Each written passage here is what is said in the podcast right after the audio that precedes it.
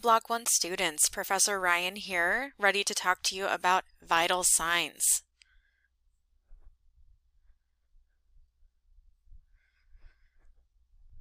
What are vital signs? They're a way to begin assessing physiological functions of the patient that you're caring for. Uh, we first obtain a baseline and continue to monitor to detect possible changes in your patient. Uh, each vital sign has an acceptable range or limit that we will discuss further in this lecture. And that vital signs are affected by many factors.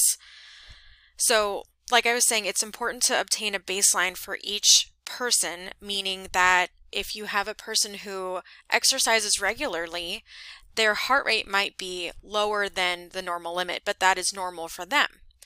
So we just want to make sure that we are not jumping to conclusions and freaking out that they have a low heart rate, but that we're always correlating clinically. You're going to see me, well, not see, but you're going to hear me say that a lot to correlate clinically. Vital signs are also a great way to tell you if something's going wrong, meaning if your patient's oxygenation starts to dip or their blood pressure is trending lower than it normally is, that that might indicate a problem. So we're talking about vital signs um, are affected by different factors, meaning uh, sleep and activity. Um, patients, or not patients, but people in general, um, their vital signs tend to slow down uh, while they're sleeping because there's not a lot of, of activity or need for a high heart rate when you're sleeping uh, activity like exercise um, that can increase heart rate and respiratory rate as well. Uh, certain drugs can increase or decrease depending on what the drug is. And emotions, pain, and different types of illness also affect vital signs as well. Uh, pain, um, heart rate, and blood pressure can go up as well as respiratory rate. And then illness, it depends on what's going on um, if your patient has an infection, the temperature might rise, you know, if they're trying to fight off that infection, as well as their blood pressure might start to drop. Um, that's something that we called sepsis, and we'll we'll get more into that. But just so you know that that does affect vital signs. Those things do affect vital signs differently. All right, so what are vital signs? So temperature, heart rate or pulse, blood pressure, respiratory rate, and oxygen saturation. And pain is often often referred to as the sixth vital sign. So it is important, but not necessarily what we're going to focus on in this lecture. You're going to have an entire other pain lecture. So temperature is um, the degrees of how hot the body is, how hot the patient's body is. Uh, it's measured in degrees Celsius or degrees Fahrenheit, and we'll talk about how to obtain a temperature a little bit later in this lecture. Uh, heart rate and pulse is abbreviated HR for heart rate. Uh, blood pressure, we can shorten that to BP, and then you'll see that SBP and DBP is for systolic and diastolic blood pressure. And again, we'll talk more about that. Uh, respiratory rate is RR, and then oxygen saturation is O2 sat. Um, I hear a lot of students and, and even other fellow nurses say stat. Um, so you want to make sure that you're saying it correctly. So it's O2 sat saturation. We're not going to focus a ton on oxygen saturation in this PowerPoint, so I'm going to give you all the information right now. Um, oxygen saturation is the fraction of oxygen, oxygen saturated hemoglobin relative to the total hemoglobin in the blood. Uh, the normal range depends on your facility. You're going to hear me say that a lot as well. But generally speaking, um, from 95% to 100% is normal for oxygen saturation. Now, that could be dependent on your patient's other comorbidities or medical history, for example, patients with COPD or chronic obstructive pulmonary disease, their oxygen saturations could be in the high 80s and that's okay for them. So again, it all depends on your patient's baseline and their other medical history as well. And the oxygen saturation is may not be something that you see very much in the long-term care facility, uh, so just be aware of that. How often should we be taking vital signs? So there are a few different factors of how often to take vital signs. Uh, the first one is physician or healthcare provider order. Um, depending on what unit you're on or what facility you are at or what the patient has had done, um, depends on how often you should take vital signs. Um, you'll see on the right hand side the general guidelines. Um, usually in the hospital, they're taken minimally every eight hours. That's what QH, Q8H means, every eight hours. Now, it depends on where you are. That's usually med surg floors. If you're on a telemetry floor, it's every, usually it's every four hours, so Q4 hours. Critical care, like ICU, um, they could be taken as frequently as every hour. And then post procedure, meaning if your patient just had surgery or some kind of sedated procedure, um, usually they take vital signs every 15 minutes for an hour, every 30 minutes for an hour, and then every hour for four hours. So it just depends. Uh, it also is based on nursing judgment. So if you went in to see your patient and they were awake and alert and looking at you and responding and everything seemed normal for that patient and then you come back an hour later and the patient's really sleepy and they're they just look very drowsy they're very hard to wake up. The first thing i'd want to do is get a set of vitals to see if something has changed because that patient condition has changed from the last time i've been in the room. And then facilities standards um, like I was saying with the general guidelines, it depends on what floor you're on, it depends on what type of patient population you are caring for. Um, oncology patients might have a different set of standards than uh, post transplant patients. Uh, it just depends. In the skilled nursing facility or long term care, um, it uh, like I said, it depends on what what unit you're you are in. Um, if it's a post acute, they might be taking vitals once a day. If it is um, a residential wing, like the patients just they live there, but they just they need you know some more assistance with their ADLs, or they need some help managing their medication, they might take them weekly to monthly. It just depends on the facility. Um, some other times when you'd want to assess vital signs, uh, making sure that you take a set of vital signs upon admission to a healthcare facility. That creates your baseline. Uh, when there's a change in patient condition, like we talked about, before and after surgical or invasive procedures, um, depending on their condition, potentially after ambulation to see how they tolerated ambulation. Definitely after your patient falls, because as much as we'd like it to be a never event, sometimes it does happen. So you want to make sure that you get a a baseline set of vitals after that fall to see if anything is um, completely different than what their normal is. If your patient complains of dizziness or a change in the way they feel, that could be correlating to a drop in blood pressure or a raise in blood pressure, just it depends on the patient uh, before, during, and after blood administration. That's something you'll learn in block four. And then before administration of medications uh, related to respiratory and cardiac function.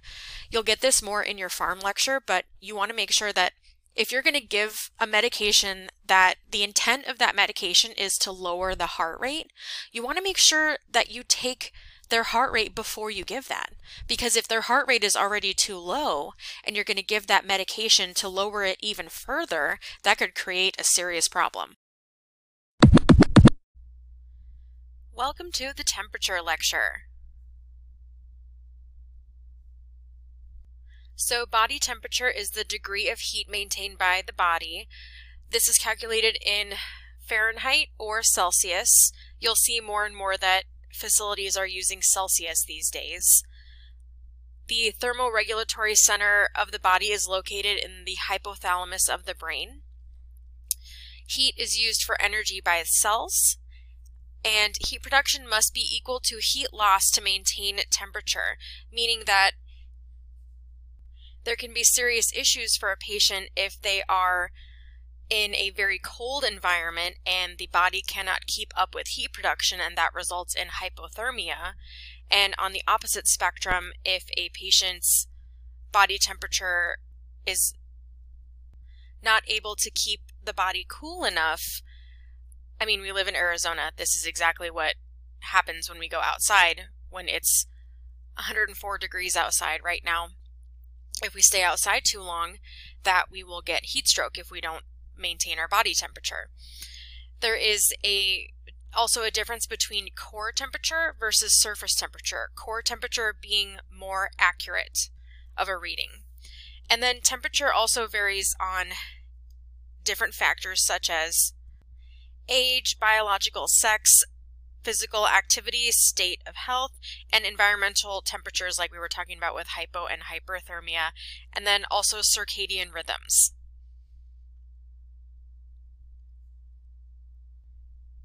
So these are those variables we were just discussing. So in relation to circadian rhythms, uh, temperature is lower in the morning because the body is having less activity during sleep. Exercise can increase temperature and metabolism. So if you want to take a patient's temperature, um, try and wait at least one hour after vigorous exercise if that is something that they do. Um, older adults are at risk for harm from extremes of temperatures due to impaired thermoregulatory responses. Older adults also lose some thermoregulatory control with aging, so body temperature in older adults may be lower than the average adult temperature. Women tend to experience more fluctuations in body temperature than men do, probably as a result of changes in hormones. During ovulation, women can experience up to a 1 degree Fahrenheit increase in body temperature from their baseline. Also, um, eating and drinking. So if your patient just had a gulp of hot coffee, it's not a great time to take their temperature because that might be inaccurate because they just had a hot liquid in their mouth. So if you can, you need to wait at least 20 to 30 minutes after eating or drinking hot or cold beverages or food to obtain an accurate temperature. So what is a normal temperature? That's going to be around 98.6 degrees Fahrenheit or 37 degrees Celsius. Now hyperthermia is defined as greater than 100 degrees Fahrenheit or 37.8 Celsius, and hypothermia is lower than 95 degrees Fahrenheit or 35 degrees Celsius.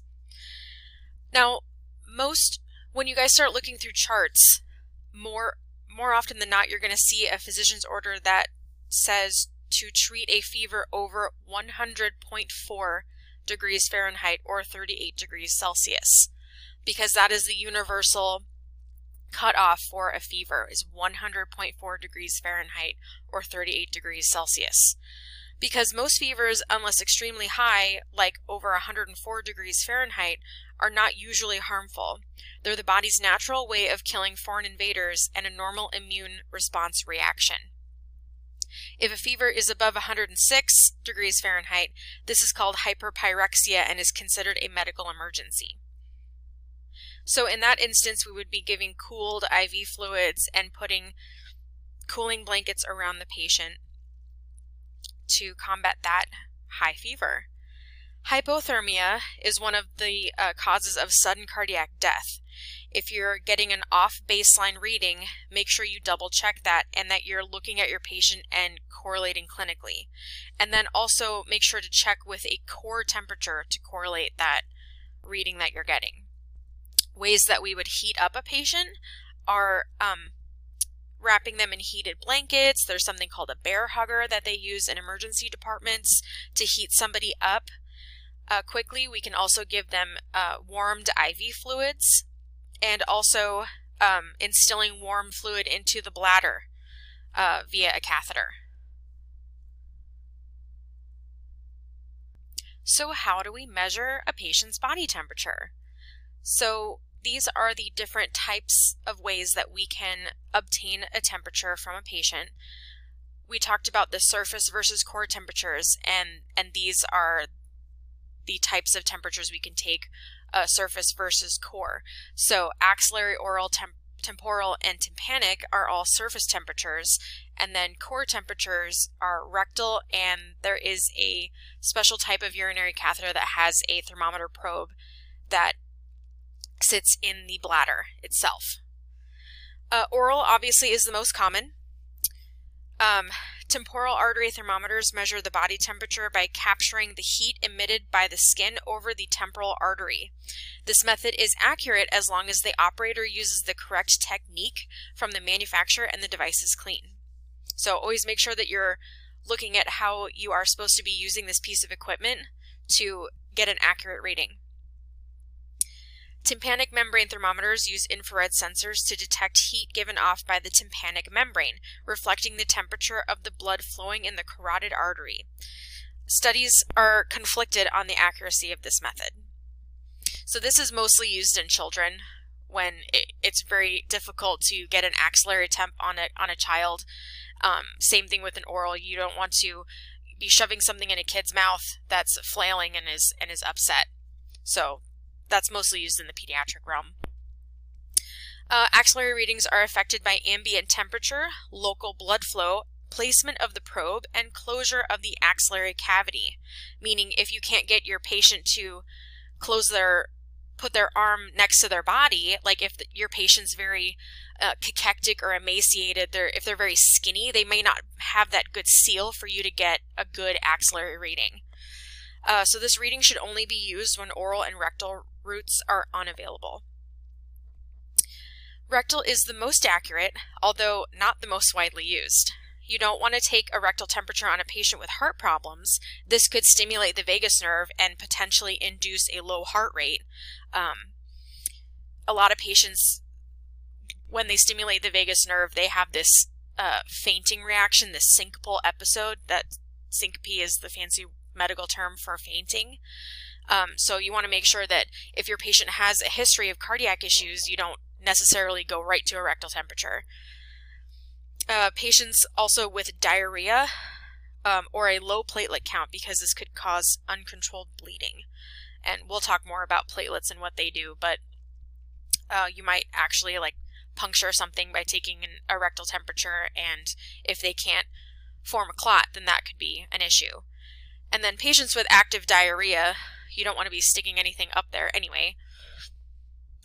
Since these ways vary in their act their accuracy, excuse me, um, you want to make sure that you're using the same method of obtaining a temperature to get that baseline reading and monitor that trend for the patient. So if if they've been having oral temperatures, you want to take an oral temperature. If they've been having rectal temperatures, you want to take a rectal temperature unless it's contraindicated to maintain that accuracy and be able to monitor that trend accurately as well. So this these are the different types of thermometers that you might see. Um, to take an accurate tympanic temperature for an adult patient, you want to be sure to pull the pinna of the ear up and back. Uh, the pinna just means it's that the outside part of the ear that you can you can touch. And then contraindications for tympanic temperature readings are copious amounts of earwax, meaning that you won't be able you just won't be able to get an accurate reading, or ear drainage, or an obvious infection of the ear. Um, the oral and rectal thermometers actually look exactly the same, but you will notice that the red, excuse me, the rectal thermometers have a red top on them to distinguish them from the oral thermometers because we don't want to be putting something in the mouth that we had previously put in the anus. So the oral temperature, the most common temperature that you'll probably be taking, um, you want to make sure that when you put this in the patient's mouth, that it is going underneath the tongue, on down on the side of the mouth as well. That you're not just kind of placing it in the patient's mouth because that then that won't be accurate. Um, you want to make sure that your patient's cooperative. You don't want to be sticking something in the mouth of a combative patient, again, or infants or an unconscious patient. Another contraindication for oral temperatures is a patient receiving oxygen over 6 liters a minute. So if you have a patient that requires more than six liters, up to six liters we can do as a nasal cannula. So that's little prongs that go inside the patient's nose. So after six liters, we bump them up to a, a mask. So that mask is going to be over their mouth. And that actually dries out the, the mucous membranes of the mouth and that can alter the, the temperature of the mouth. The rectal temperature is the most accurate, however, it is invasive and sometimes extremely uncomfortable for the patient. Um, so again, we want to make sure that we are not um, taking a rectal temperature of a patient with diarrhea because the presence of stool can cause inaccuracy in the reading. Um, someone that is uncooperative, um, if they cannot follow directions and you know get into that side lying position so that it's easier for you to um, take this temperature, this this is not the best way to do a temperature. Uh, we talked about heart disease already, stimulating that vagus nerve, nerve and inducing syncope. And then rectal surgery or any surgery in the, um, you know, the anal canal. Um, placing something in there could tear um, an anastomosis or cause bleeding, which is something you don't want, especially right after surgery. Um, so how to take a rectal temperature. First of all, don't be stingy with the lube. Lube up that thermometer. It's it's going to make for an easier insertion and that makes everybody happy, especially the patient. Um, make sure that they are in a side lying position, uh, that you are wearing gloves because the picture that is on your slide is a person that is not wearing gloves, and that you're also maintaining privacy for your patient. Um, make sure that you insert the thermometer approximately one and a half inches and then wait for your reading. So make sure you review this video and come to your virtual hangout with any uh, questions that you have. Thank you. Welcome to your audio lecture on heart rate and pulse. Pulses result from a wave of blood being pumped into arterial circulation by the contraction of the left ventricle. It is measured in beats per minute or BPM. This is the number of contractions of the heart per minute. And normal is 60 to 100 beats per minute. Now, just because normal means 60 to 100 doesn't mean that if your patient has a heart rate of 58 that we're going to freak out, right? So if your patient has a heart rate of 58, that means they are bradycardic. That just means that their heart rate is a little bit slower. And what are we going to do if our patient's heart rate is 58 because that's technically out of normal range? We will, this is where I would have you say with me, correlate clinically. Make sure you look at your patient. Are they dizzy? Do they, are they do they have pallor? Are they pale? Do they look like they're not getting enough circulation to their brain? If none of that is going on, then you would ask, hey, Mrs. Patient, do you usually have a lower heart rate? So we're going to establish that baseline again.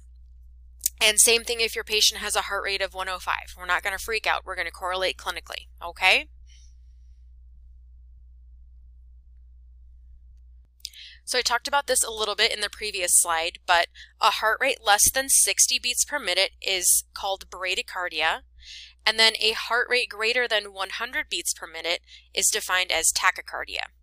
So if your patient has a heart rate of 115, you would say that patient is tachycardic. Okay, so we're also looking at the rate of your patient's uh, pulse. Is it regular or irregular? Irregular is when beats are not evenly spaced or when beats are skipped. So you want to make sure when you're palpating a pulse, when you're when you're putting your hands on your patient to feel for a pulse, that you're counting out do these do these march out or are they funky and are they all over the place because that's your irregular irregularity. Uh, rhythm is something that is determined by a cardiac monitor. So you guys will get this more in block four, but um, you guys have all seen that first slide that I had, that is an, an ECG or an electrocardiogram. So that's looking at the electrical activity of the heart. In the um, electrical activities. So don't worry about reading that right now. You don't have to worry about the rhythm until block four. So just know is your patient bradycardic, um, tachycardic? Is their rate? Is it regular? Is it irregular? And then the next thing we're going to look at is what is the quality of their pulse? Is it bounding? Is it thready? Is it normal? Is it faint? Is it weak? Um, so quality is also referred to as amplitude. Um, this can be found in your fundamentals book on table 25-4. Um, so normal or bounding is easy to feel. Weak or thready is very hard to feel. Um, depending on where you where your what facility you are at, um, they might use a three or four point scale for measuring the quality of a pulse. So this is also described in the handout that's posted on Canvas that goes along with uh, vital signs and assessment. So if you have a patient and you're trying to palpate their pulse and you can't find it, we don't freak out. The next step we're going to take is um, looking sorry, excuse me, using an ultrasound Doppler, meaning it's it's just a little device that you you put some uh, lubricating jelly on your patient's uh, wrist, if we're going to look at this picture right here, and you'd put this device on the patient's wrist, and it uses ultrasound to look for that wave amplification, and it will come out as a as a sound, like if you've ever you know seen a movie where somebody's pregnant and they do an ultrasound of their heart and you hear that whoosh whoosh whoosh whoosh of the baby's heart that's exactly what the um, the Doppler will sound like as well. These are all the different pulse points that are palpable on the body. Um, the peripheral pulses are brachial, radial, which are both in the upper extremities. Popliteal, posterior tibial, and dorsalis pedis are in the legs. So those are your peripheral pulses. Um, your core pulses are your carotid and your femoral. So your carotid are in your neck, and the femoral are in your groin. So if your patient is coding, if they don't have if they don't have a pulse, if they're pulseless, and we're doing CPR, the pulse points we're going to check are going to be those core pulse points because we mostly the carotid. We want to make sure that the brain is getting perfused. So this is just a slide that illustrates the difference between core and peripheral pulse points. This is a diagram showing the common location of the pulses that I just spoke about in the previous slide. Um, the one thing to take away from this is that you want to make sure that when you're palpating a carotid pulse, that you are only doing that one at a time. So you're going to check the right side and then check the left side because you don't want to be palpating both the carotid pulses at the same time because that can decrease blood flow to the brain. Otherwise, you would want to check the both radial arteries at the same time to make sure that you are you're checking both of them against each other, making sure that they are both the same quality and amplitude. So, how do we obtain a heart rate? So, we can palpate pulses at designated points on the patient and look at our watch and count look at the watch the second hand for a full minute and count those heartbeats and that will be your beats per minute heart rate. You can use an electronic electronic vitals machine. However we always want to make sure that we can do something in person and not rely on machines because machines can malfunction. You also can look at a cardiac monitor. That is those squiggly lines I was talking about before. Um, that will show you your heart rate as well. However, the apical pulse is the most accurate. This is um, auscultating the number of heartbeats at the apex of the heart. So how you would get there is the, the apex of the heart is located at the fifth intercostal space at the mid-clavicular line. You're going to listen with your stethoscope. This is not a pulse that you would palpate. And then you would also count this for one full minute. This is going to be part of your head to toe checkoff. This is a skill that you'll be showing us that you know how to do. So make sure that you are comfortable in locating the apex of the heart because that's where you're going to hear the apical pulse the best at that fifth intercostal space mid-clavicular line.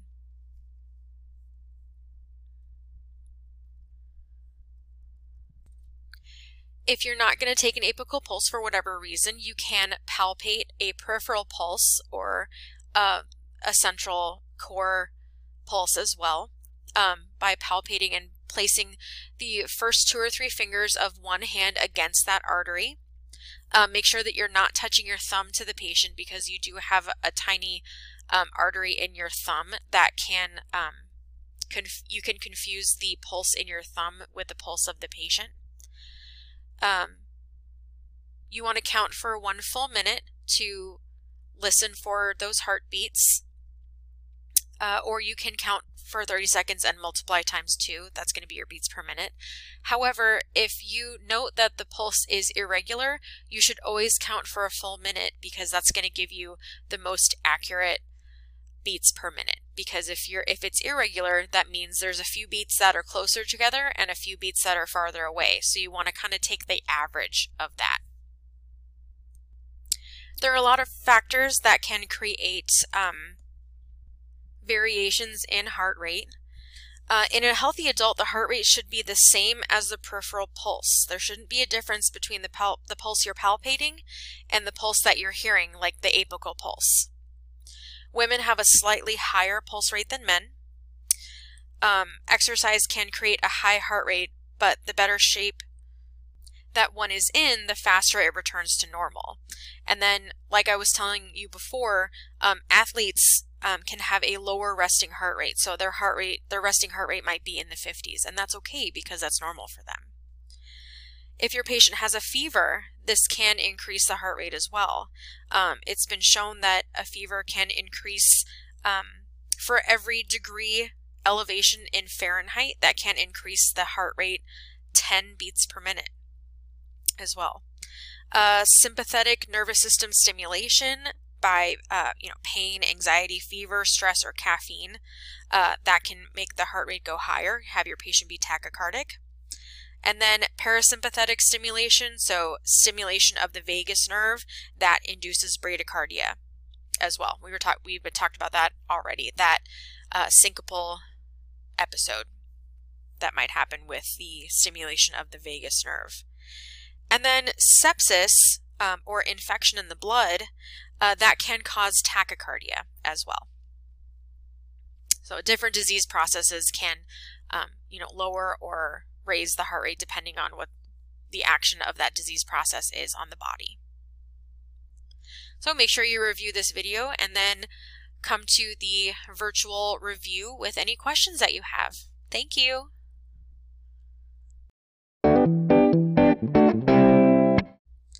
Welcome to your respiratory rate lecture. Respirations are the active movement in and passive movement out of the respiratory system. This is where the exchange of oxygen and carbon dioxide happens in the body. We inhale oxygen and exhale carbon dioxide.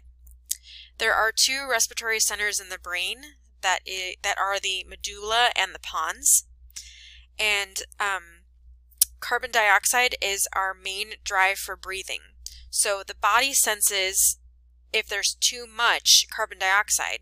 So it triggers the respiratory centers in the brain to increase the rate or depth of breathing to blow off that CO2. So how do I get a respiratory rate?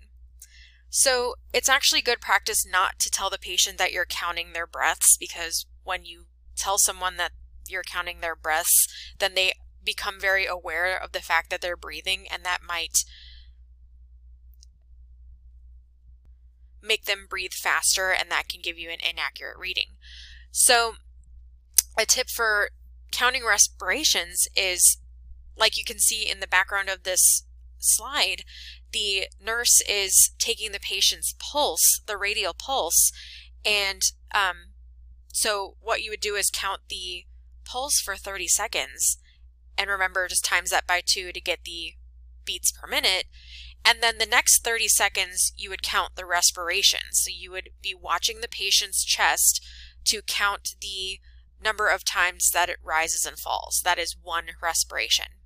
So if you count for 30 seconds, then you'd multiply times two, then you would get the breaths per minute or respiratory rate because it's always in minutes. How many breaths per minute respiratory rate?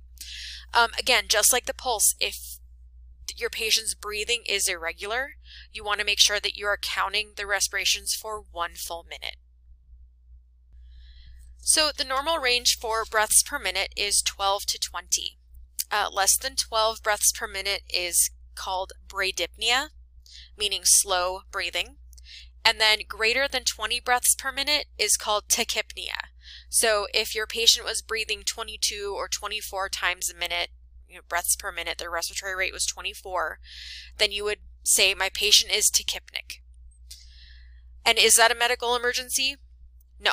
Just like with the heart rate. If your patient's breathing is a little bit less than normal or a little greater than normal, we're not going to freak out. We're going to correlate clinically, look at your patient. However, if your patient your patient stops breathing, that is considered a medical emergency. That is when we would need to have a bag valve mask and take over breathing for them, call the code, that is that is a medical emergency. They might need to be intubated, meaning that they would be putting the physicians would be putting a tube down their throat to help them breathe, okay?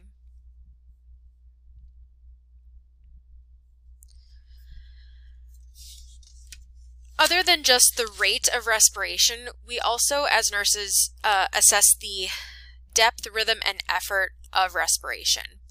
Depth meaning, is your patient breathing shallow or are they taking big, deep breaths. What is the rhythm? Is it regular or irregular? And then effort as well. Um, do they look like they're struggling to breathe? Do they look like they're ma- it's a lot of work to breathe? Are they using accessory muscles, meaning the muscles in their neck to help move their chest to be able to take a breath? Um, Dyspnea means that they are having difficulty or labored breathing. And then orthopnea means that they have the inability to breathe when horizontal. So we're also assessing all of those things as well as the respiratory rate or breaths per minute. Oops. There are different factors that can affect a patient's respiratory rate. Um, exercise, the respiratory rate increases to meet the oxygen demand of the body as they're doing rigorous physical exercise. Um, respiratory and cardiac disease, brain injuries, and electrolyte acid base imbalances can be um, higher rate or lower depending on the disease process. Um, if your patient has a brain injury, that, that they might injure the part of the brain that controls the breathing, so they might need help on a ventilator as well. And then electrolyte and acid base imbalances, you'll learn more in your fluid and electrolyte lecture, but that has to do with your body can try to compensate for acid base imbalances by either retaining CO2 or blowing off CO2. Again, you'll get more of that in your fluid and electrolyte lecture. And then certain medications, um, opiates which are pain medications, can decrease respiratory rate to the point where patients actually die from opiate overdoses. And then caffeine and stimulants can increase respiratory rate. Uh, pain, anxiety, and infection usually increase respiratory rate. We're going to dive back into oxygen saturation a little bit here. Um, so usually you'll obtain oxygen saturation by placing a probe on onto a patient's finger, and that infrared light determines the concentration of oxygen in the arterial blood. Uh, so common sites are the fingertip or nail bed, um, and then the presence of nail polish can actually alter the reading a little bit, although they're getting better and better about these things um, these days, so it's no longer quite a concern, but uh, for some for some devices, it does cause a an incorrect reading. Um, other sites that you can obtain an oxygen saturation are the palm, sole, earlobes, or toes. I've also seen um, oxygen saturation uh, monitors, it's actually a little sticker that you can place over a patient's finger. Um, I've seen those on the earlobes. I've seen them on the toes as well. Um, I've also seen them strapped to a patient's forehead. Uh, that's not super accurate, but if your patient is demented and picking at their um, their cardiac monitor and their oxygen saturation uh, sticker on their finger, that might be the only place to obtain one.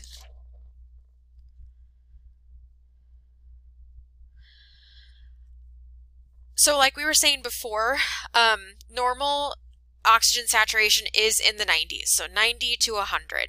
Um, optimal is 95 to 100. Um, something that you would want to report to a healthcare provider or a physician is less than 90%. Um, however, remember I was talking about uh, patients with certain disease processes like COPD or chronic obst- obstructive pulmonary disease. Their new normal can be in the high 80s. And that's okay because that's just how their disease process works. So, um, and you'll get more of this in your respiratory lecture as well, but their drive for breathing becomes different than um, a person without COPD. Um, and then other respiratory disorders can um, cause variations in the oxygen saturation as well, like pneumonia, um, people that smoke, different types of infection. Um, you can also get, you know, usually it's bacterial or viral pneumonia. You also can have fungal pneumonia. Um, also, pulmonary fibrosis, where the lung tissue just kind of solidifies, and that's um, people with very severe pulmonary fibrosis end up needing uh, lung transplant some of the times. Uh, and also cystic fibrosis. This is a, a disease where the passages of the lungs fill up with this hard mucus, and it's very hard for patients to breathe as well and, and have adequate uh, oxygenation as well. So make sure you review this lecture and any questions that you have, please uh, bring them to the virtual review. Thank you.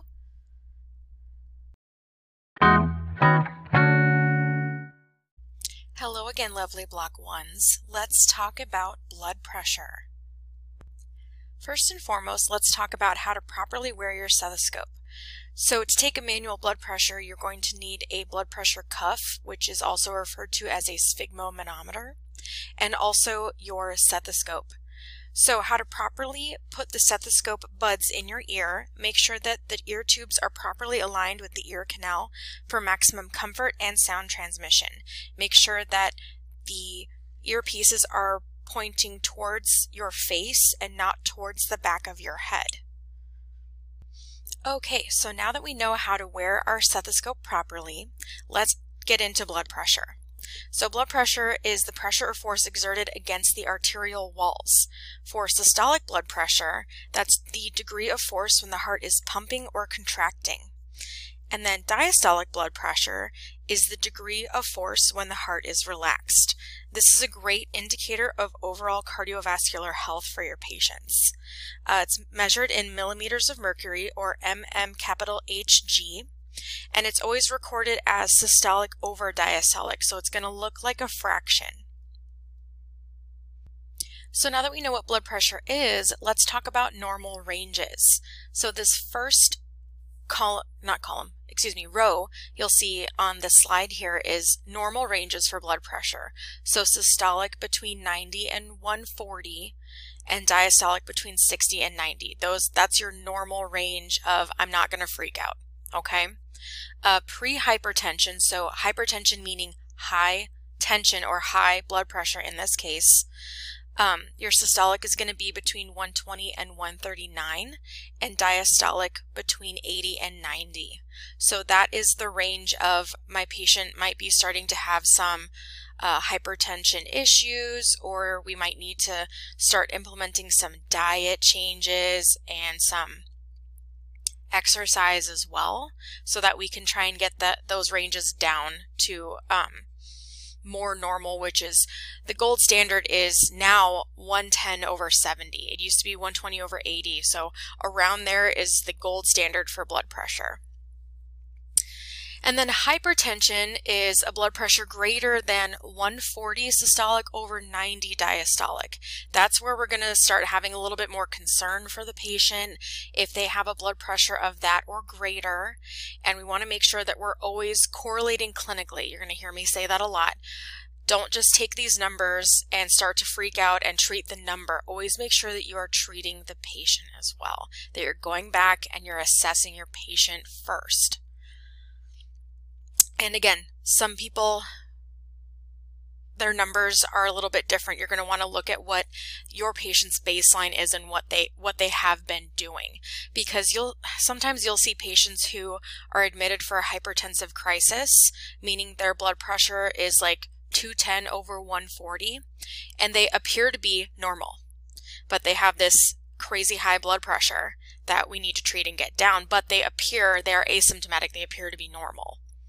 So again, always make sure that you're looking at the numbers and then looking at your patient as well.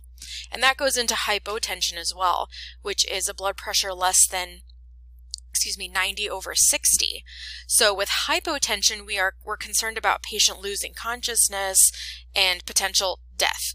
So again you're always going to want to make sure that you look at your patient as well. Just because they have a blood pressure of 92 over 58 it doesn't mean that they are that we need to treat anything immediately. Always go and look at your patient as well. And again, if your patient is in great cardiovascular health and they have that low heart rate, like 58, they might also have a lower blood pressure as well. And that's okay. So again, this goes back to make sure that you're getting your a baseline reading on your patient and that you're always making sure and going back and assessing your patient. Okay, so now that we know what a blood pressure is and what ranges are for blood pressures, how do we actually take one? So there are two methods to taking blood pressures. We're going to focus mostly on the indirect method because that's the most commonly taken uh, method of blood pressures, and that includes your sphygmomanometer or your blood pressure cuff and your stethoscope. So the sphygmomanometer, the picture on the right here, it's a vinyl or cloth cuff with a pressure bulb and a regulating valve and a manometer. That is your, your pressure gauge.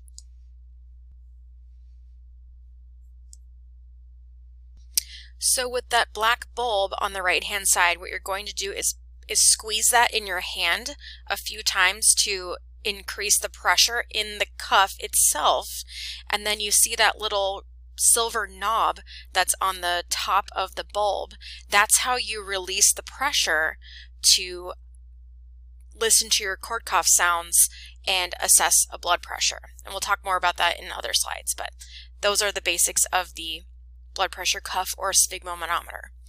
Then you also are using your stethoscope that's not pictured here to auscultate the systolic and diastolic sounds and pressures that are coming through the cuff and the manometer.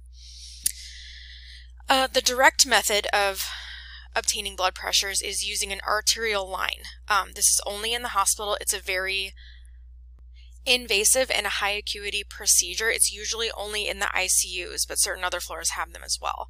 So it's a catheter that's actually threaded into the radial artery under sterile conditions, and it's connected to an electronic monitoring system and displayed as a constant waveform. So these patients get a constant blood pressure. When we take an indirect blood pressure, you're just getting the blood pressure of that moment because it does change very frequently. So for your head to toe checkoff, you will be required to perform a two-step method for obtaining a manual blood pressure. So here are the steps for how to uh, take a two-step manual blood pressure. There's also a great video that's posted on Canvas that goes through how to take this as well. So the first step is you're going to palpate the brachial artery, meaning you're going to find that artery in the patient's upper arm. You're going to make you can feel it and make sure that it's that it's there, it's palpable. Place your blood pressure cuff one to two inches above the artery, and there is usually a patch that's sewn into the cuff that shows you put the artery, this is where you put the cuff over the artery. So make sure that you're looking at your, your cuffs as well. Uh, palpate the artery with your non-dominant hand and inflate the cuff with your dominant hand. Uh, so meaning you want to have that black bulb in your or in your dominant hand. Sorry, I almost said right because I'm right-handed. But in your dominant hand, uh, that way you can manipulate the um, the valve more easily with your dominant hand. And then note the millimeters of mercury um, when you can no longer palpate the pulse and then deflate the cuff completely. So step two, after you wait at least 30 seconds, locate the brachial pulse with your stethoscope. So it should be in that same spot where you palpated the artery. Uh, inflate the cuff 30 millimeters of mercury above the number that you identified in step one. And then slowly deflate the cuff two to three millimeters of mercury per second and listen for the Korotkoff sounds. This is going to take some practice. It does take uh, at least a few attempts to be able to manipulate that releasing pressure valve to get it to where you can slowly deflate the cuff and you're not just turning it and it deflates all at once.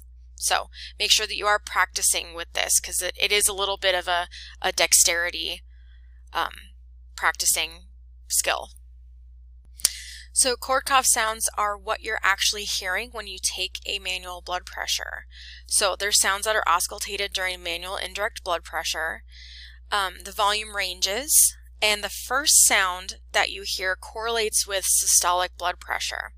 And then when all the sounds stop and there are, there's silence, that means that's your diastolic blood pressure. So there are more sounds that are, are within the listening range for your manual blood pressure, but the most important ones for you to focus on are the first sound that you hear, because that's the, the systolic blood pressure, and when the sounds stop, because that's your diastolic blood pressure. Again, there's a great video of how to listen for these that on Canvas, okay? Another thing that we want to make sure that we're doing properly is putting the correct cuff size on the patient. Um, if you have a cuff that is too big for your patient, that could create a falsely low reading. And then if your cuff is too small, that could create a falsely high reading.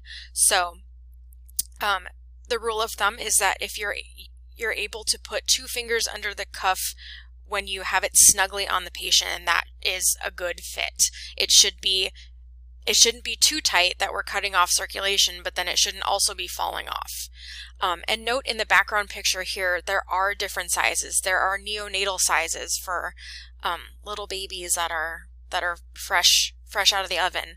And then there's also adult sizes and um, adult plus sizes as well. So make sure that you're looking at your cuff to, to make sure that it is the proper size for your patient.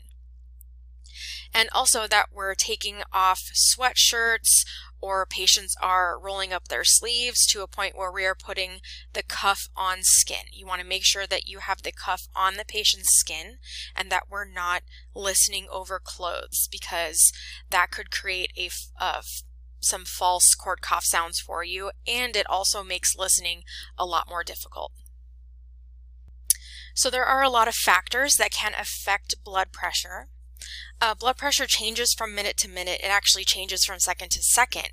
Um, so it's better to establish a pattern for your patient than rely on just one number and treat that one reading that you have.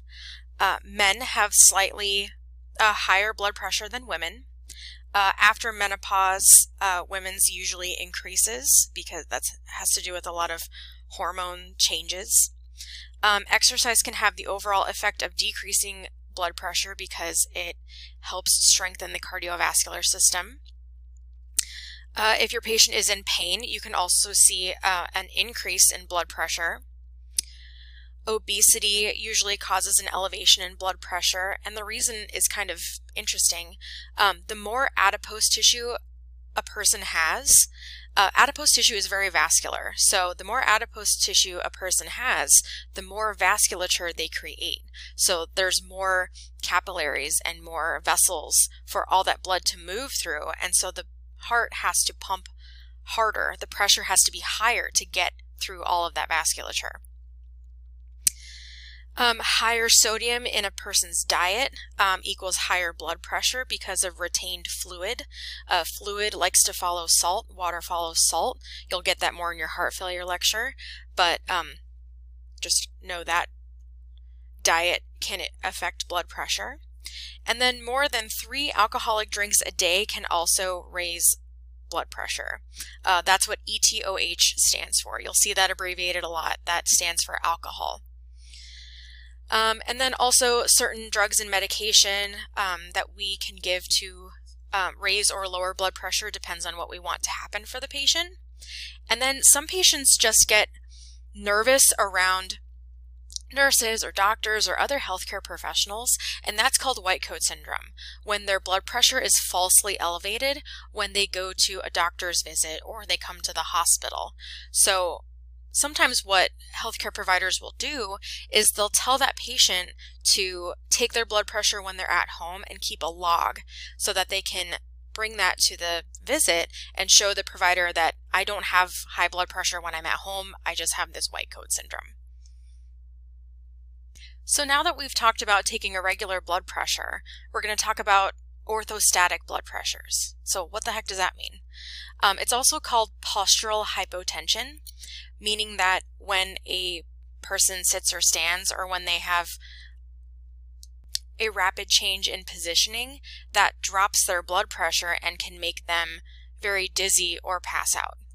So it's technically defined as a decrease of 20 millimeters of mercury in systolic blood pressure or 10 millimeters of mercury for diastolic blood pressure within three minutes of standing after sitting or laying down. So what could be the cause of orthostatic hypotension? So it's, it's really varied what the causes might be. Um, it might be a side effect of some medication, especially uh, drugs that affect the cardiac system or drugs that affect blood pressure directly. Uh, it might be caused by dehydration, uh, meaning you don't have enough volume in your vascular space, you're dehydrated, or actual blood loss from trauma or surgery or you know some other cause like that. Um, aging, it is more common in older adults, and then certain neurological and endocrine disorders as well. This also might be acute or chronic, uh, meaning it acute meaning that it's short-lived, uh, or chronic meaning that the patient lives has lived with it for years. Um, it also might be symptomatic or asymptomatic, meaning if your patient is symptomatic, then they exhibit symptoms like they would get dizzy or potentially pass out. Or asymptomatic, meaning they have no symptoms, that their blood pressure will show a drop, but however, they don't have any symptoms. So now that we've talked about what is an orthostatic blood pressure or postural hypotension, so how do I take it?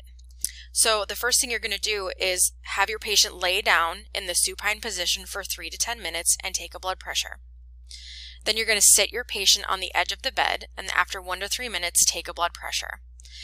If the patient feels dizzy or lightheaded, you stop taking the orthostatics and have the patient lay back down because that means they're obviously symptomatic and that could you don't want to you don't want to continue with this further because then that might create more problems like the patient falling or passing out. If your patient can tolerate it, then have them stand and wait two to three minutes and take another blood pressure.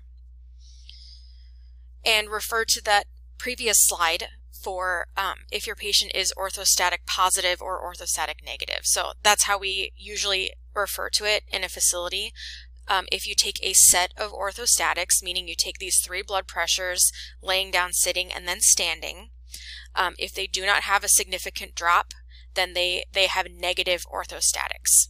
However, if your patient does drop or they become symptomatic, we would refer to that as positive orthostatic blood pressures.